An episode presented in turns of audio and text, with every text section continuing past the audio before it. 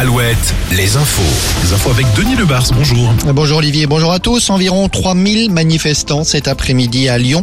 Des manifestants mobilisés à l'occasion de la venue d'Emmanuel Macron dans le cadre des commémorations du 8 mai. Le chef de l'État s'est rendu à Lyon pour une cérémonie d'hommage à Jean Moulin et à la résistance. Les manifestants tenus à l'écart ont défilé en bordure de la zone interdite déterminée par les autorités. Une statue Jacques Chirac a été dévoilée ce midi à La Roche-sur-Yon, dans le centre-ville, dans le quartier des Halles, en pleine rénovation.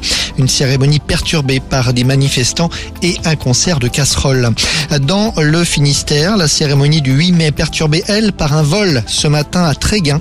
Le vol du drapeau français. Il flottait depuis vendredi au-dessus du monument aux morts situé dans le cimetière de la commune.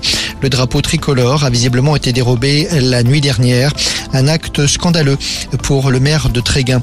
Antoine Camboiré n'aurait-il pas dirigé son dernier match avec les Canaries hier à la Beaujoire? Selon West France, le départ de l'entraîneur serait imminent. Pour le FC Nantes, il reste quatre matchs à jouer dans le championnat, alors que le club se situe actuellement au 17e rang dans le groupe des relégables. Donc, le prochain match, ce sera dimanche prochain à Toulouse. C'est dans un an, jour pour jour, que sera donné le départ du parcours de la flamme olympique en France, à Marseille. Un parcours d'un mois, d'un peu plus d'un mois, pardon, jusqu'au 14 juillet 2024 à Paris. Entre-temps, la flamme traversera une soixantaine de départements, dont l'île-et-Vilaine, la Vendée ou encore la Charente. On connaît même les dates des étapes pour une partie des départements. Dans le Maine-et-Loire, par exemple, ce sera le 28 mai et le lendemain en Mayenne.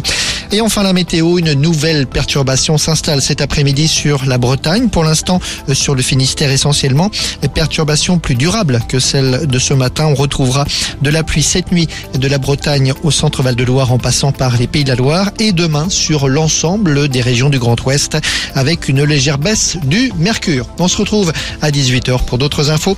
Excellente fin de journée sur Alouette.